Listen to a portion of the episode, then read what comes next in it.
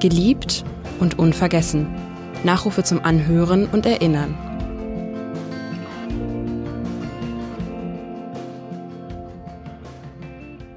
Freimut Duwe, SPD-Politiker und Publizist, geboren am 26. November 1936 in Würzburg, gestorben am 3. März 2020 in Hamburg. Er wurde 83 Jahre alt. Wer war Freimut Duwe? Und wie war Freimut Duwe? Darüber spreche ich mit einem seiner Weggefährten, dem Gewerkschafter und SPD-Politiker Wolfgang Rose. Mein Name ist Edgar Sebastian Hasse. Herzlich willkommen, Herr Rose. Freimut Duwe ja, hatte Tag. jüdische Wurzeln.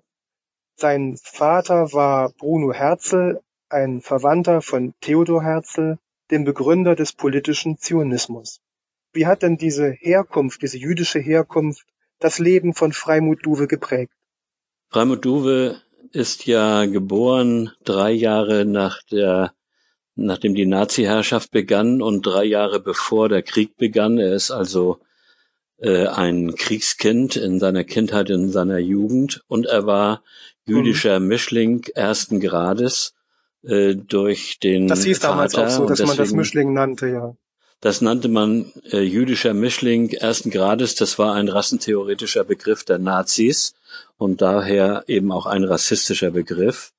Seine Mutter hat äh, den Vater verheimlicht, damit der Sohn geschützt wird und auch die Familie mhm. äh, der Mutter, also von Hildegard Duwe, die auch ihm den Namen gab, war einerseits eine wohlhabende Kaufmannsfamilie, auf der anderen Seite war der Großvater einer, der also ein engstirniger Nazi war, der den äh, Freimut als Zigeunerkind bezeichnet hat und der dann in seinem Testament ihn sogar enterbt hat, weil er nicht wollte, dass äh, mhm. er jetzt äh, sozusagen sein Erbe ist. Ja, als Kind hat ja Freimut Duwe die Bombenangriffe in Hamburg erlebt im Sommer 43. Äh, wie ging sein Leben nach dem Krieg eigentlich weiter? Was hat er da gemacht? Ich glaube, die Bombenangriffe haben äh, ihn sehr stark geprägt und auch diese ähm, Situation, ein Mischling zu sein, ebenfalls, weil das mit dazu geführt hat, dass er äh, später bis zum Ende seines Lebens im Grunde genommen eine Einstellung äh, bekam, dass äh, es keine Abschottung aus rassistischen oder ethnischen Gründen zwischen Menschen äh, geben darf. Das waren äh, Erfahrungen, die er dann während seines Studienaufenthalts äh, in Südafrika und Rhodesien mit der Apartheid gemacht hat. Das hat später seine Haltung zur Frage des jugoslawischen Bürgerkriegs bestimmt und das hat auch seine Haltung noch viel später zu Europa bestimmt. Mhm, was hat er Leben. studiert? Er hat äh, studiert äh, Soziologie, äh, Sprachen und noch etwas Drittes. Das habe ich jetzt nicht äh, im Kopf. Ja. Wie wurde er denn überhaupt dann zu einem linken Politiker und wie kam er dann zur SPD? Zur SPD kam Freimut Duwe dadurch, dass äh, er äh, Willy Brandt äh, als jemand empfunden hat, der äh, als Immigrant der Nazi-Deutschland äh, verlassen hatte, sozusagen äh, diskreditiert wurde. Und er ist dann 1966 wegen Willy Brandt in die SPD eingetreten. Mhm. Er war auf der einen Seite ja ein kritischer Intellektueller, aber er war auf der anderen Seite, äh, und das ist ja durchaus eher selten, jemand, der selbst politisch aktiv handeln wollte. Eine seiner ersten großen bekannten Handlungen war gemeinsam mit Günter Grass und Siegfried Lenz äh, die Beteiligung an dem Wahlkampf von Jochen Steffen in Schleswig-Holstein. Und ähm, er ist dann 1979 hier in Hamburg, in dem Wahlkreis, dem ich auch angehöre, äh, gegen mhm. Eugen Glombig angetreten und hat mit einer Stimme, obwohl Glombig von äh, Herbert Wehner noch äh, unterstützt wurde, den Listenplatz äh, bekommen und ist dann knapp 20 Jahre im Bundestag gewesen. Ja, es waren, glaube ich, 18 Bundes Jahre. Was hat er da bewirkt und welche Funktion hat er im Bundestag gehabt? Ja, Freimut war äh, kulturpolitischer Sprecher seiner Fraktion und Kulturpolitik war einer seiner Schwerpunkte. Er ist immer sehr stark eingetreten für die Freiheit der Kunst. Aber er hat sich eben auch in die anderen Themen äh, eingemischt, insbesondere in die Auseinandersetzung um den Jugoslawienkrieg und auch äh, um die Asyldiskussion. Und das Besondere an ihm war, dass er ein sehr eigensinniger, unangepasster äh, mhm. Politiker war, der durchaus äh, gegenüber den Linken in der SPD, zu denen er sich zugehörig fühlte, schon seit der Diskussion um die äh, Atomkraftwerke, als es äh, um den Marsch auf Brockdorf ging, aber auch später, dass er trotzdem in solchen Themen äh, dann auch Positionen übernommen hat, die eben äh, nicht zu den linken Positionen gehörten. Zum Beispiel äh, die Frage militärischer Einsatz in Jugoslawien und auch zum Beispiel äh, die Zustimmung zu dem Asylkompromiss, der damals eher von den Linken abgelehnt wurde. Also wie er war da seine ein, Haltung gesagt, konkret noch einmal bei diesen beiden Punkten? Mhm. Ja, im Jugoslawienkrieg hat er befürwortet, dass Deutschland auch sich an der äh, an den mit, militärischen äh, Aktionen beteiligt hat. Und bei der Asyldiskussion hat er, wie gesagt, dem Kompromiss zugestimmt und hat in einer bemerkenswerten Rede im Bundestag auch seine Position dann damals damit begründet, dass er gesagt hat, es gibt äh, eine Grenze dessen, was äh, in Deutschland auszuhalten ist und deswegen ist es notwendig, dass dieser Kompromiss zustande kommt. Mhm. Zurück noch einmal in die 60er Jahre, da hat er ja an der Hamburger Uni gearbeitet und war dort für die ausländischen Studierenden zuständig. Ein Erfolg trägt seinen Namen, der Titel Deutsch für Ausländer. Was hat genau. er da genau. gemacht? Naja, er war äh, derjenige, der von der Universität als Beauftragter für die ausländischen Studenten benannt worden ist, hat diese Funktion wahrgenommen und hat diesen äh, Begriff Deutsch für Ausländer geprägt für Sprachkurse für die damals sogenannten Gastarbeiter zusammen mit seiner damaligen Ehefrau. Und äh, dieser Begriff ist ja bis heute äh, präsent und auch mit mhm. seinem Namen verbunden. Mhm. Dann hat er natürlich viele Jahre lang als Lektor im Rowold Verlag gearbeitet und dort die berühmte Rororo-Reihe mhm. aktuell herausgegeben.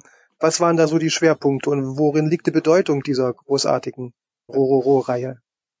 Ja, er hat als äh, politisch Linker mit diesen Taschenbüchern all die Themen besetzt, die für ihn selber auch sehr wichtig waren, aber die gleichzeitig, wenn man so will, die 68er Generationsthemen waren, auch wenn äh, mhm. äh, diese Herausgabe dann ein Stück äh, später stattfand. Also Themen zum einen Freiheit, was er auch sehr stark sozusagen in der Tradition von Willy Brandt für sich als eine zentrale Position, äh, gesellschaftspolitische Position empfand. Dann die Frage der Ökologie und die Frage der Menschenrechte. Freiheit, Ökologie, Menschenrechte, das waren die drei Themen, die für ihn zentral waren und in denen er sehr stark mit dieser Rororo aktuell Buchreihe dazu beigetragen hat. Ich selber habe auch eine Reihe dieser Bücher damals von ihm gelesen. Die waren wirklich immer aktuell und er hat damit die Diskussion in unserer Gesellschaft gerade äh, in der Linken äh, sozusagen mitgeprägt. Herr Rose, wie haben Sie eigentlich Freimut Duwe kennengelernt und wie haben Sie ihn persönlich als Mensch, als Genossen, als Freund, Weggefährten erlebt? Ja, ich war ja damals dabei, äh, als er äh, Bundestagsabgeordneter mit dieser Einstimmenmehrheit wurde. Und äh, ein Bundestagsabgeordneter ist ja dann auch regelmäßig im Wahlkreis unterwegs, so auch in unserem Distrikt. Er war immer jemand, der sehr, der auf der einen Seite ein Intellektueller war, aber auf der anderen Seite sehr eng äh, an den Menschen war. Also er konnte die Menschen sehr gut für sich gewinnen und war eigentlich auch immer jemand, der sehr liebenswert und warmherzig mit den Menschen äh, umgegangen ist. Ähm, das war auf Distriktsversammlungen, auf äh, Stadtteilfesten und so weiter der Fall. Aber er war natürlich auch ein, äh, ein gefragter Referent für die Themen, um die es damals ging. Und wir haben ihn oft eingeladen, um zu berichten aus dem Bundestag oder um zu bestimmten Themen zu referieren, auch mhm. auf öffentlichen äh, Veranstaltungen beispielsweise. Und das waren auch die Gelegenheiten, bei denen wir dann als Genossinnen und Genossen äh, und auch sozusagen in der in dem menschlichen Kontakt gut äh, miteinander äh, zu tun bekamen. Er ist dann ja nachher abgelöst worden von Johannes Kahrs mhm. äh, nach 18 Jahren und hat dann noch sozusagen eine Funktion übernommen, äh, nämlich als OSZE-Beauftragter für die Freiheit der Medien.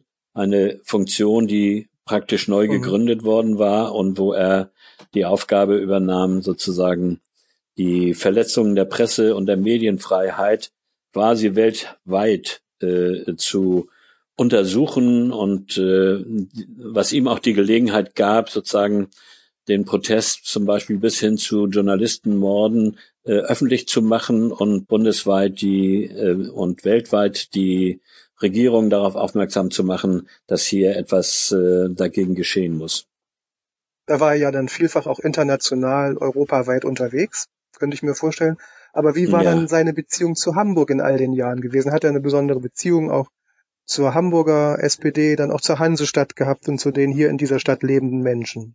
Ja, das war im Wesentlichen eine Sache natürlich in Bezug auf seinen Wahlkreis und in Bezug auf seine Themen. Er war eben ein gefragter Referent in den verschiedenen Themen und er hat äh, dann äh, auch Position bezogen in diesen Fragen. Das war ja auch die Zeit, wo es hier äh, in der Stadt um die Frage wie gehen wir mit der Atomenergie äh, um? Er war jemand, der sehr nahe bei Hans-Ulrich Klose äh, war, der damals ja sozusagen zurücktreten musste, weil die Mehrheit in der SPD eine andere war in diesen Fragen. Also er war hier ein gefragter äh, Linker, wenn man so will, der diese Position mhm. sehr prononciert äh, vertreten hat und das äh, war auch noch der Fall, nachdem er hm, nicht mehr im Bundestag war, sondern nachdem er diese andere Funktion äh, wahrgenommen hat. Er war immer präsent.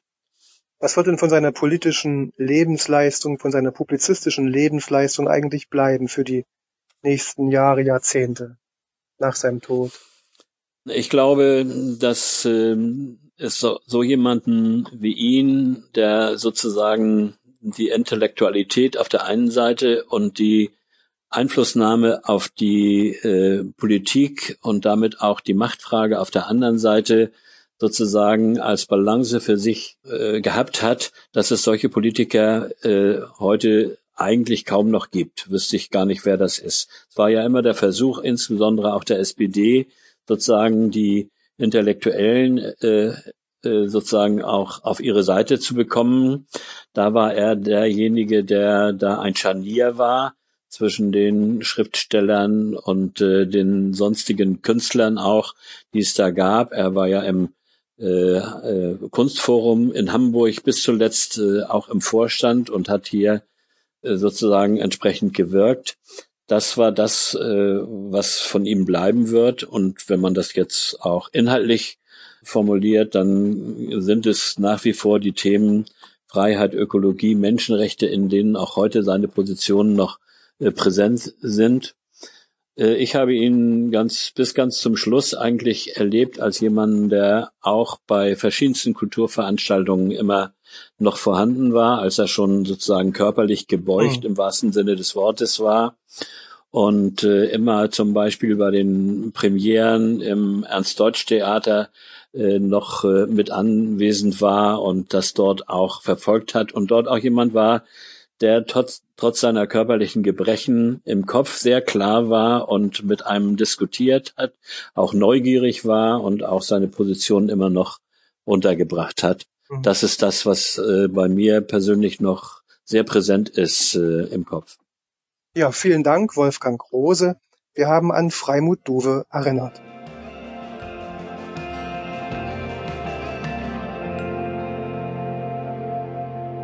Weitere Podcasts des Hamburger Abendblatts finden Sie auf abendblatt.de slash podcast.